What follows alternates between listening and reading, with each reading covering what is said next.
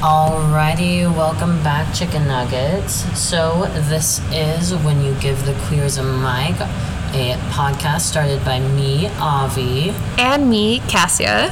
And tonight we are doing our reboot episode, doing the real season one. Last one was a joke. Exactly. Last one was just a bonus episode that we totally planned to be a bonus episode. Definitely. We did not just make that up on the fly. Absolutely. But life happens. Life got a little messy there. I'm hoping that this certain type of mess that happened does not happen again. One of those once-in-a-lifetime experiences. Exactly. Please, God. So do not worry if that made you lose hope in us at all. We just managed to start a podcast right before a catastrophe struck, and we just could not do both of them. This is not going to be a common occurrence, guys. This is the real season one, and there will be a real episode two. Exactly. So there's actually going to be about eight to ten episodes of this, depending on, we have a couple that we're looking into on if we want them or not. But this will be a real season, so I hope that you guys stay tuned, tell your friends about it, and with that, let's get on with the episode. Let's do it. So today we're going to be talking about neurodivergent life hacks. Now, do you want to explain kind of what neurodivergent kind of means to you? So, neurodivergent means your brain is wired a little differently than the, in quotations, normal person. I like to think of it as kind of like I have the X gene from X-Men. It doesn't mean that something's wrong with me, it just means that I have a genetic mutation, which makes me a little bit cooler. Exactly. I really like the way that's put, because so many people get so embarrassed about it, too. Like, so many people see it as something to be ashamed of, mm-hmm. and that's really sad, because it's not something to be ashamed of, it's just the way your brain works. I agree, and so I'm hoping this episode kind of helps with that, too, and making you realize not only are you not alone in this, but it's not something to be ashamed about. So, um, going off of your definition, uh, kind of the baseline, here's my podcasty definition of neurodivergency. Um, I found another definition. It's on Wake Forest University. I had no idea these people existed until I started doing research for this. So please go look at their blog. Lots of psychology stuff, lots of counseling stuff. Really cool people. And who are they? Who are they again? Um, Wake Forest University. Wake Forest University. Yeah, so they're a college. I love that. Yeah, it's very interesting. And we will have that link in the Fact Check Us page of our website if you want to go check them out. Exactly. Any kind of resources we use in our podcasts will be listed there. Because who knows? You might want to do the research yourself, or you might be interested in seeing what else there is. It is all there for you. Exactly. So I really liked um, Wake University's, Wake Forest University, just woke. um, uh, I really liked their definition on neurodivergency. Um, they said neurodiversity is a scientific concept arising from brain imaging. A number of brain studies have shown that people with learning or thinking differences are wired differently than their peers. In other words, some children are born with brains that think, learn, and process information differently than others. And I really like the way that's put, because so many people are like, ah, like, oh, what, what is it? I'm trying to think of the classic, like, post that cranky old women make, where it's like, well, in my day, I when I acted up in school, I got a spanking, and now kids get medication. I hate those people. I hate that, too. With an undying passion, like, of all of my soul. This is the, the that's what this makes me think of, because it's like, cool, I'm so happy that you got spanked. My child actually is getting proper help and treatment and being treated like a human. Um, because their this brain is actually how they were born. Th- their brain works differently. Yeah. I'm sorry, I'm not punishing them for that. That's not something you should be punished for. Exactly. Um, so obviously there are a lot of different kinds of neurodivergency. We're going to be focusing on a very small group today, though. I like to call them the three A's. They are anxiety, A D H D, and autism. And they kind of go hand in hand. They are the odd number group on the field trips that buddies everywhere together. What is the official phrase for that in psychology again? So the official phrase for that is comorbid. Comorbid is basically like, hey, if you are diagnosed with this, you are way more times likely to be diagnosed with this as well. So like depression and anxiety are have the highest comorbid rate out of anything. And then anxiety, autism, and A D H D are also com- comorbid. And yep. so they are, they're, they're just like a little friend group. They all go places together. A and very, a very chaotically chaotically developed friend group. Chaotically, but. Yes. Quite the chaos. They're they're that odd throuple at the party that everyone's like, they're here, but why? Like, they're...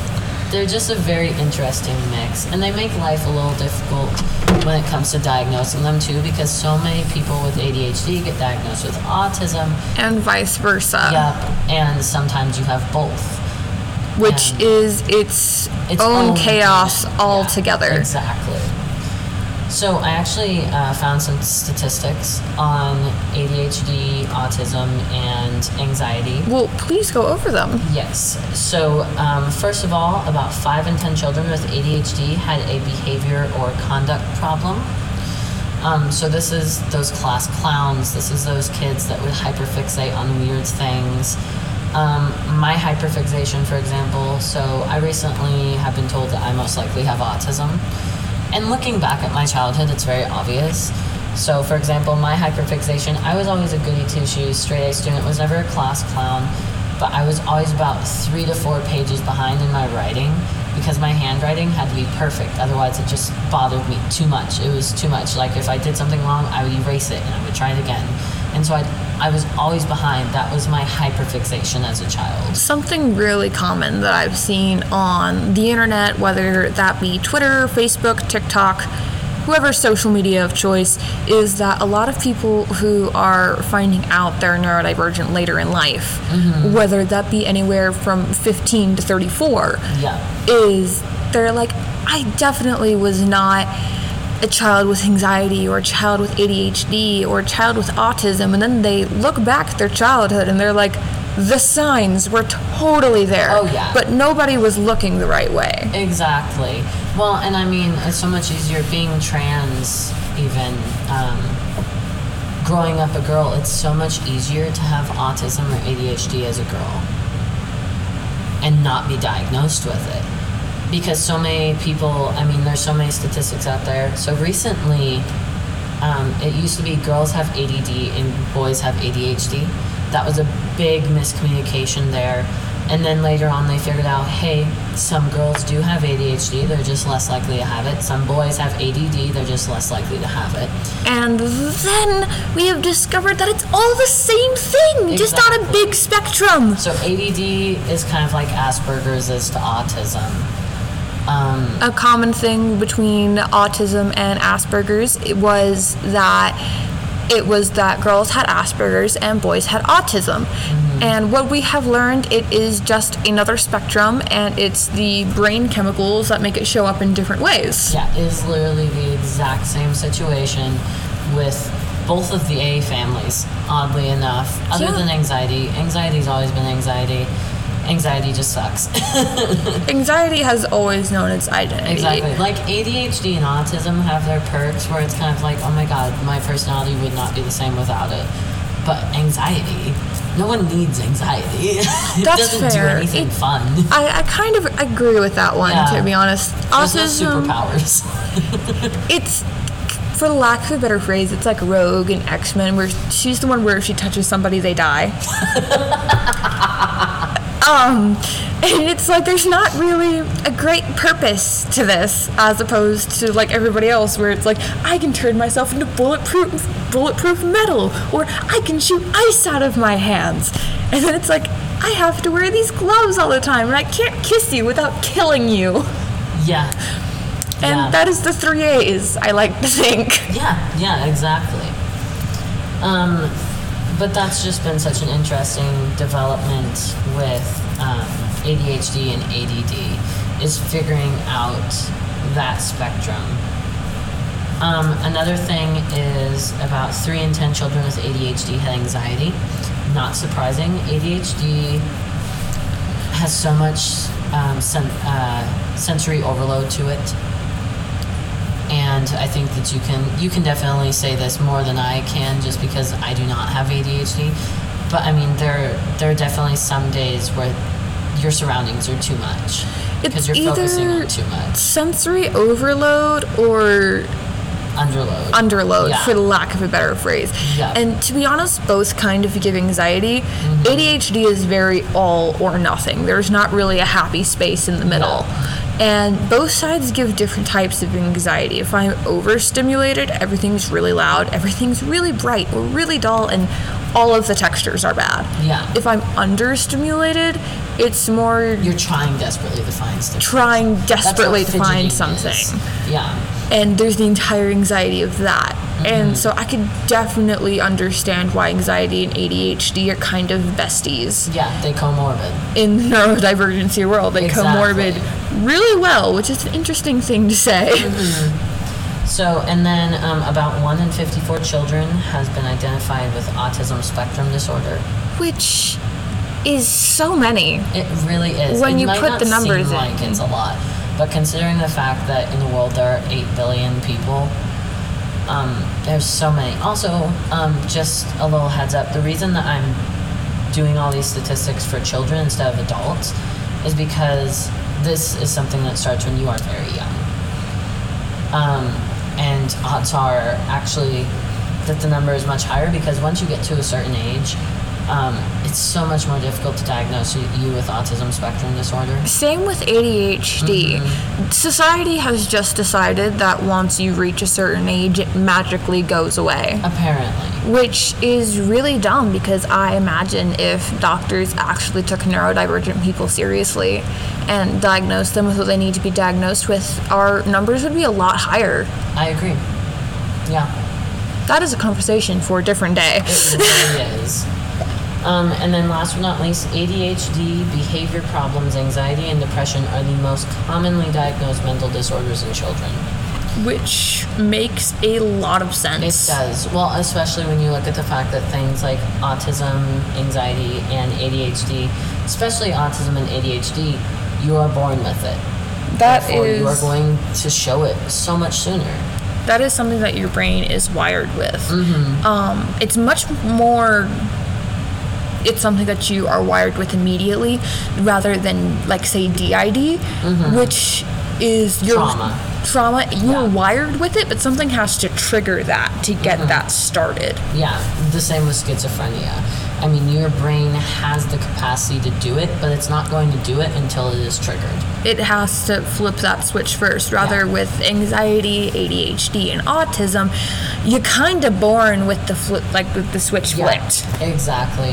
I mean, most of the time, babies with severe autism, autism, they're figured out the second they're like four or five months old, and they're supposed to be hitting developmental markers, and they're just not. My sister, uh, my sister has autism, and when everybody figured that out, it was right when you get to the stage when babies start rolling over, mm-hmm. and they start trying to sit up on their own. She just didn't. Mm-hmm. Like one day she was trying, and then the next day, I guess like the flitch, the flitch, switch. Finished flipping, mm-hmm. and she just stopped, and that is when doctors were like, so we were guessing this, but now we're definitely sure she's yeah. autistic. Yeah, so interesting thing. So um, our friend, um, I'll just say her name starts with an E just for uh, certain purposes. And yeah, we'll like, call her E. Yeah, E. You know who I'm talking about, though. Yes. Um, so her sibling actually went through some trauma, and they suspected that they had autism for a very long time because they were doing pretty good. They were always a little odd, always a little off, but that trauma happened when they were about four, and it got so much worse, and they actually have D I D, and so they really... Um, this is one of those cases where they absolutely cannot diagnose them with autism because they don't know if they have autism. They don't know if it's just from the developmental delays because they front as an eight-year-old. or they don't know if only one of the personalities has autism. Dude, D I D Dude. mixed with other neurodivergency is its own whole podcast episode. Podcast. It's an entire season, if we're being honest. Honestly, we will probably come back to this topic because it is a mm-hmm. fascinating topic. But, like, it's just one of those things where a lot of times the problem when it comes to diagnosing autism and stuff isn't necessarily that the symptoms aren't there. It's what else is there. Because autism often comorbids with multiple other things. Yeah. And it is quite the dilemma. And it's not like there's something that doctors can look for. They can't be like, oh, you're more likely to have a child with autism. Or, oh, you, um, like, oh, your child went through this trauma in utero. Or your child did this in life. Or... so they're more likely to have it. There's no way it's to tell. Just in genetics, you got that lucky straw. Mm-hmm. And so it's really important to be educated on the symptoms of it because odds are you're not going to be able to get diagnosed, especially if you're older, especially if you have other kinds of uh, mental health disorders. I have borderline, and that ends up mixing with quite a few of the sensory things that happen with autism and the emotional issues that happen with it. I will probably never get diagnosed with it. Even though doctors are like, hey, we know that you have this, but we cannot medically diagnose you. We will have to do a podcast episode on uh, self-diagnosing. Mm-hmm. It is sort of a controversy, but it's also it something that the internet is coming to accept, it's especially if we're older. Properly. You need to learn how to do it. So I definitely agree. Yeah, that it that is should be something that is touched on. We will come back to that conversation once again. We're also neurodivergent, as we have said, so if we get a little sidetracked on different topics, mm-hmm. um, that just means more episodes for the future, guys. Exactly. Episodes for the future. It's like little sneak peeks. Can I get an amen? Amen. Hallelujah. All right. Well, going into that, now that we've kind of explained what neurodivergency is, though, let's go into these hacks. So I have three hacks here, and they all are going to kind of lead into each other. Um, the first one is textures and their effects. So sensory issues. Sensory. Any kind of sensory. Um, so little story time here. The reason why I think this one is so big. So a couple, it was only a few days after I had started thinking and looking at the signs that I probably had autism, we decided that it was time to change our sheets because neurodivergent, we... struggle with cleaning. We struggle with cleaning our bed and changing our sheets, doing laundry. Decided it was finally time. So we do it. Obviously, we've done it several times before. We don't have a lot of clean sheets to spare, so we toss on a flannel one. We toss on some mismatched polyester cotton mix pillows that are more polyester than cotton. And we just go for it. And I went to bed that night, and for the first time in a week and a half, my nightmare meds did not work, which was huge because they'd been working so well. It was a major thing. We had finally found meds that work, mm-hmm. and that it was like a switch. I'm going to probably use that metaphor That's, many times in this conversation. I mean, find so many things in mental health is... and um, they just no longer worked, and we, for the life of us, could not figure out why. Yeah, it was just like, maybe I need to up my dose. Maybe it was something where it was just like an adjustment period when I started them. And about three days passed, and each one of those nights I was still having awful nightmares. I was repeating them. I'm a very lucid dreamer, so I start dreaming before I fall asleep, and I continue dreaming for about ten to thirty minutes after I wake up. And so I, what me having nightmares is very, very difficult because I will not leave that reality when I've woken up. Um, and so having those nightmare meds where I'm still dreaming but I don't remember what I dream about was so important, and they just were not working.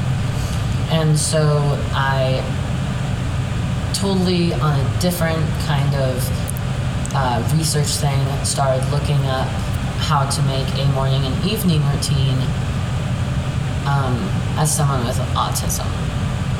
And of course, I couldn't find any that were adults telling adults. All of the resources out there are, are either for people who are dating someone who's neurodivergent, mm-hmm. your child who is neurodivergent, for you as a parent, yeah. or it's I have a P H D, and these are very long, complicated scientific terms. Exactly.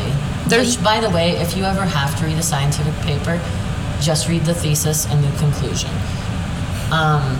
Those will tell you everything you need to know. Everything in between is going to explain how they reached that. Thesis will explain what they were trying to get at. Conclusion explained what they actually did. Street smarts of college. Exactly. Just a little tidbit. I've written so many papers with uh, journal articles that were like seventy-three pages long, and I did. I got ninety-eight percent on them, and I'm like, I didn't read any of these. I went off the thesis. Thank you. So um, that was a college life hack for you. Exactly. Just little free life hack sprinkles everywhere. So um, we switched these bed sheets. I start looking into these articles. I finally decide that I'm going to read the one that's for the parent about raising a child. And it's about building an evening routine. And it's like, okay, make sure that the bed is a comfortable texture. Because if it's not, they're not going to sleep well, and that's going to throw off their evening routine and their morning routine, because they're not going to get enough sleep to function. And whatever other routines you have planned for the day, they're going to be tired, and they're more likely to throw fits. Totally understandable. If you are listening to this and you have a child, also very helpful for you. Use these in their life, too. Honestly, it does not have to be just things that you do. And so I read that, and I was like, huh. Interesting. I thought about testing it out, but I was like, you know, my bed really isn't that uncomfortable. It's a bed. It's a bed. And then I laid down, and I realized, it hit me immediately. I was like, oh my God, I hate flannel sheets. I hate flannel sheets, and I hate the way these pillowcases feel. Yeah, they were like plastic that was attempting to be soft, and they were failing. It's like, it's like if a robber like walked in with nothing covering his face and looked in the camera and said, my face is covered. Like, it was not a good attempt at comfortable pillowcases. And so me and Cass made the decision that, hey, you know what? We're going to make a late night Target run. No matter how much it's going to cost, we're going to get bed sheets that both of us can sleep comfortably on. We're going to try this. And it ended up only costing us sixty bucks, which I'm super proud of. Huge deal. Um, Target also, has never failed me. Yeah, agreed. Also, if you're someone who likes really soft things or um, really colorful things, Target's kids section has so many fun textures, has so many fun colors. It's all soft. It's all comfortable. Adulting does not have to be this idea that we have in our head when we think of adulting. You are an adult. If you think the stuff on the kid's side is cuter and you want it, no one is stopping you. Go, get it. Please be happy. Exactly. And so I, um, we got those. We got home. I was so excited to get them on the bed, put them on. Next morning, I wake up. Nightmare meds worked perfectly.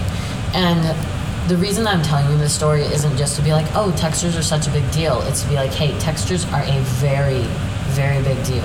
I was taking medication that has to be prescribed by a psychiatrist to help me cope with nightmares. And the sensations that I was sleeping on were so bad to me and were so awful to my mind that it, I started waking myself up using my nightmares to get off of the textures. My mind went, hey, these textures are so bad, we're going to make your meds not work so you can get the fuck up off of these textures. Like, they are serious problems. It is a major deal, and it is that way for a lot of people. Um, one of the bigger things for me is that I hate large spoons. Something about the little spoon is just so much mm-hmm. better. Yeah. And I am going to be honest, I threw away all of the large spoons. We only have little spoons now. Because be comfortable in your own life, even if you don't think that it that sensory is going to bother you. test it anyway. See if you don't like it. You deserve to be comfortable in your own existence. Exactly. I couldn't agree more. Also, I'm going to say exactly so many times through this, but I feel like it's the best response when I'm like, that was well said. I don't want to say that's well said. I'm just going to say exactly. Um, but no, and it's so important to have those textures be good. And if you don't know if there are bad textures around your house, try it out. Try it. Same if you do realize there's bad textures and you go to the store and you get some new ones. Touch the blanket, push the buttons on the toy, sit in the chair, make sure that it is your ass approved. Okay? You exactly. deserve to be comfortable. Yep.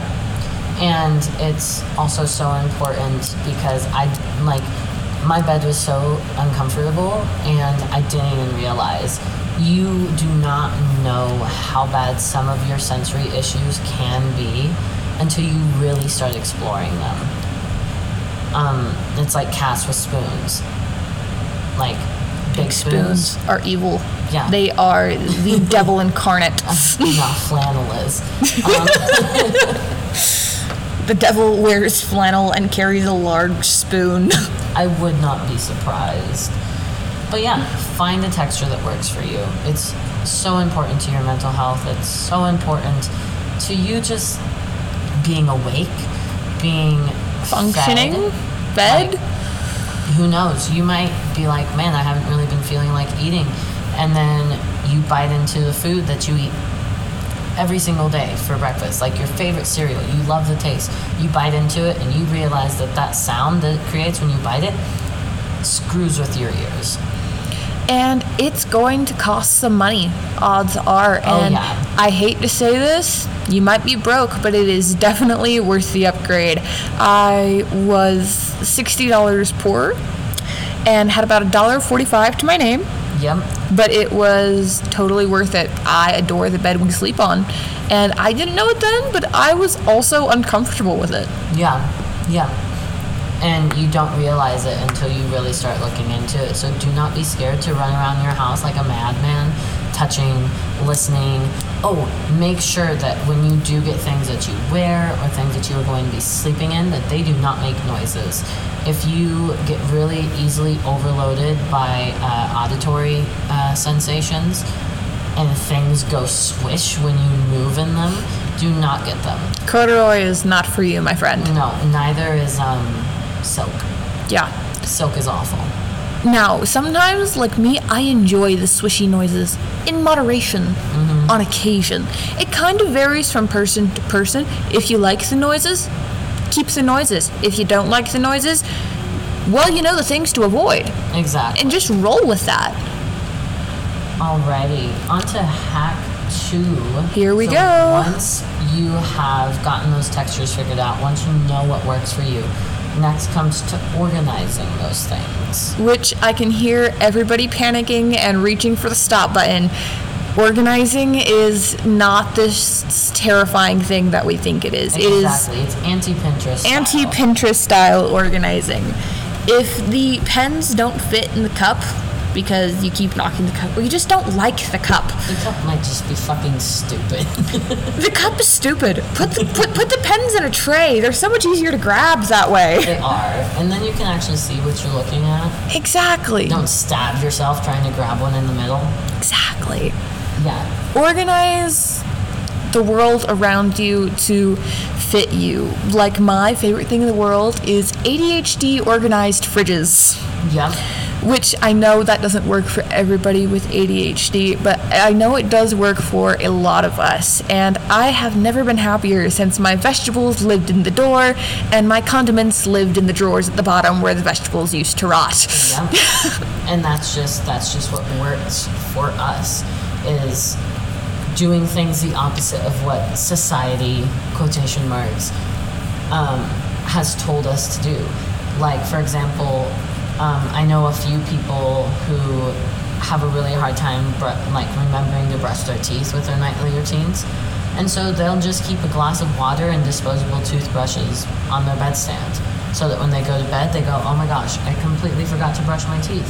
and they brush in there, they drink the water, they spit it back out into the cup, and their teeth are brushed.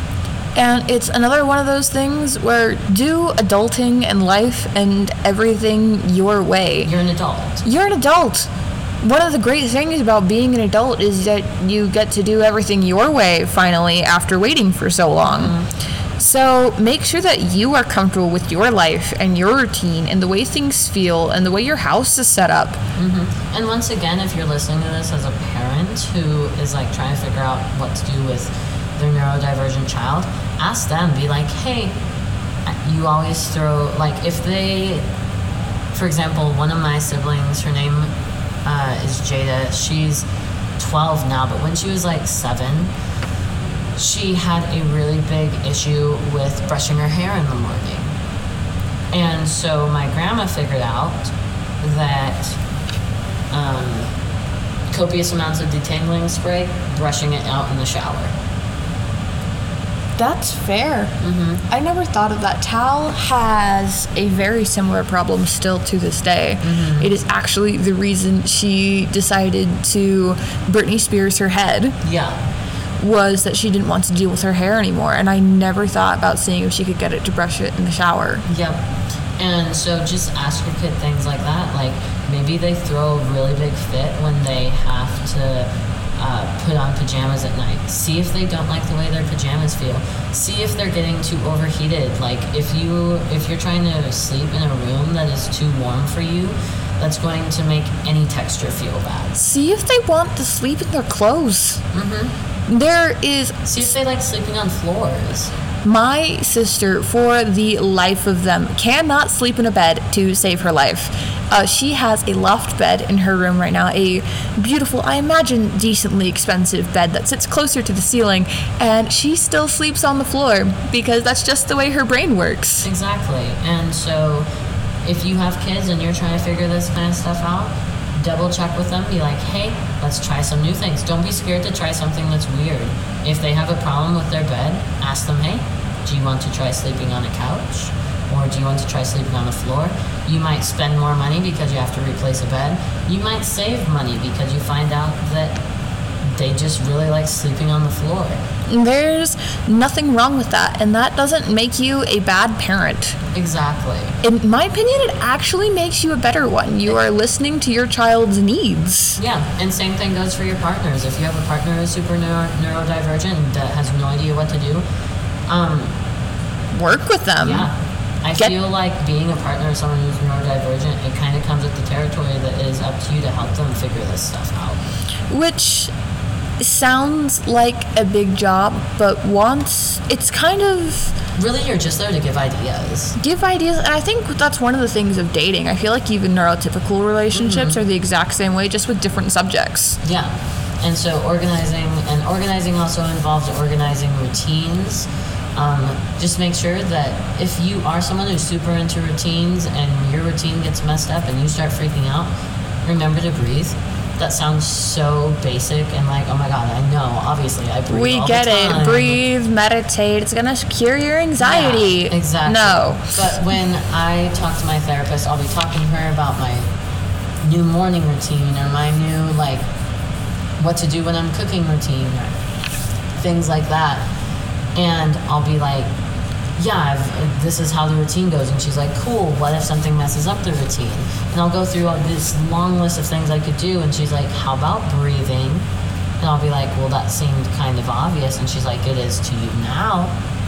But once you actually get in the moment where you're really upset because something just messed up your routine and now you're now you're struggling and now you're trying desperately to fix it or mend it or get something else into the routine to make it better or move it so that you can do it later on in the day, and you just forget to breathe. So breathe. And remember to keep that routine flexible. Mm-hmm. Because as much as we try to, we cannot plan for disasters, major, minor, big or small. Yeah. Like something for example, is going our podcast. To, our podcast. Yeah. Like there was a huge disaster. Our routine got thrown so far off. It got thrown two months into the future and we just weren't able to keep up with things. That can happen to your little morning routines friends too. And that's okay. And that doesn't mean you should quit them. If you are happy with the routine, don't quit it because it got messed up, even if that means it got messed up for two months or three months or six months, just mm-hmm. because life got in the way. If you did it for a week and nothing bad happened and you did it straight for a week, completely good, and it felt amazing, and then all of a sudden you have two weeks where things are going wrong and keep messing it up, that does not mean that the routine is wrong. That doesn't mean you've done anything wrong. It is literally just life, and so we have to find ways to work around it. Well said. Well said. Um, moving on to number three. So we have honesty and communication. That is a big thing that I think a lot of people who are neurodivergent have a hard time doing. Yeah, well, and it's also like so many people will, um, they'll get the textures fixed, they'll get everything organized, and then they'll be too embarrassed to tell people why. It was kind of similar to how I was with the fridge, and then Belle got groceries. Mm-hmm. So my, my boyfriend Belle decided to go and get groceries. Bless him. Uh, he didn't know he was making the biggest of mistake of his life. And he came home and he put them all away and completely disregarded that I had a routine for the fridge because, well, he didn't know. I didn't tell him. Mm-hmm. And I got home and opened my fridge and kind of had a bit of a mental breakdown there. Yeah. Because I did not communicate how important it was for me and my routine and the way I had my life set up.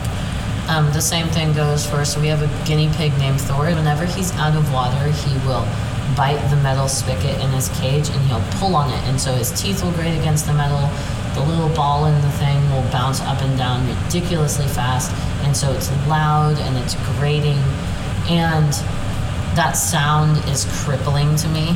So if he starts doing that and I'm already in bed, I will sit there and I will not move.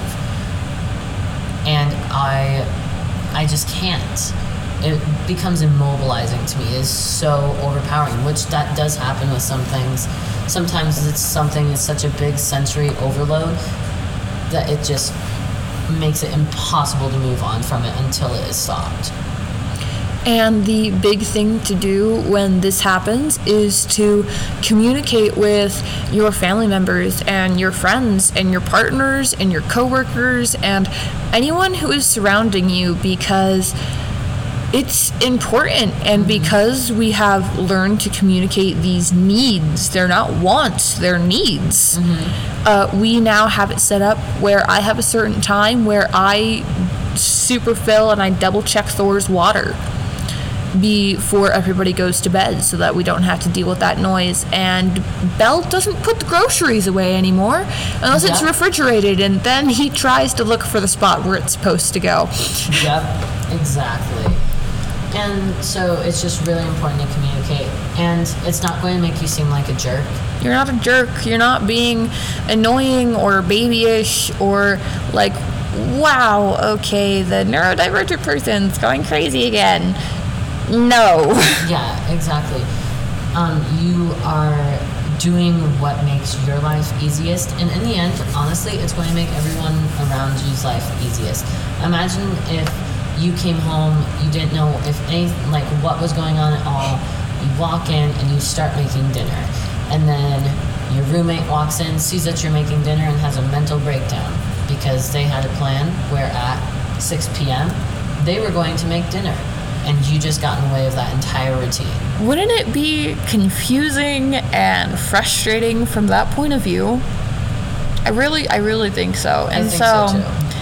That is everybody around you, around you point of view. They are just as confused and as lost as we are in those situations. Exactly. And so communicating that to them, just a situation like that, and this is actually not one I've experienced at all. This is just a complete hypothetical. A situation like that could be so easily avoidable if that person would have called their roommate a couple hours earlier and been like, hey, if you could not make dinner, I have it planned out in my schedule today where I'm going to make dinner. I have all everything already prepped and ready to go. I just need to toss it together, and I'm going to do that at six, and dinner's going to be ready by seven, and that's my plan. And explain to them, you know, hey, and I'd really like if you let me do this on my own, in my own way. I've had a rough day, I've had a rough week.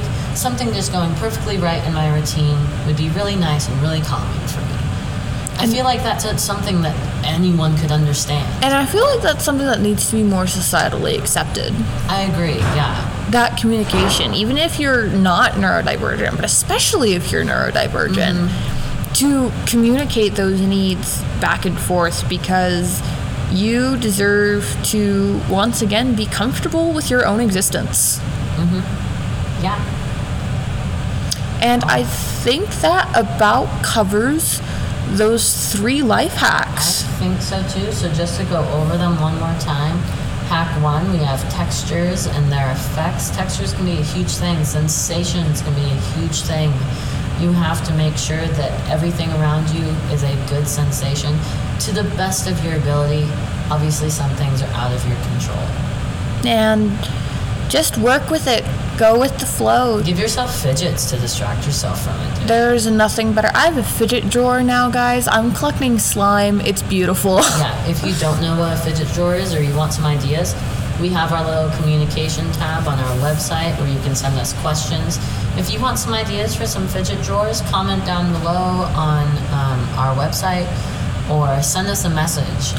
That website, by the way, is w w w dot when you give the queers a mic dot org, and you can subscribe to us, uh, give us some feedback, ask some questions, and see our really cool blog posts on there. Exactly, which, speaking of blog posts, I will be releasing mine tomorrow at ten p.m. It's going to be all about, drumroll, sonnets, not in the boring way. So I'm going to be talking about sonnets because they're just so complicated, and one person decided to make a sonnet, and then every other poetic guy went, hmm, I wonder how I can change that. And now we have so many different guy types of sonnets with so many different rules. And I just want to look into the history and kind of talk about, why are sonnets so complex? Why are they required to be that complex?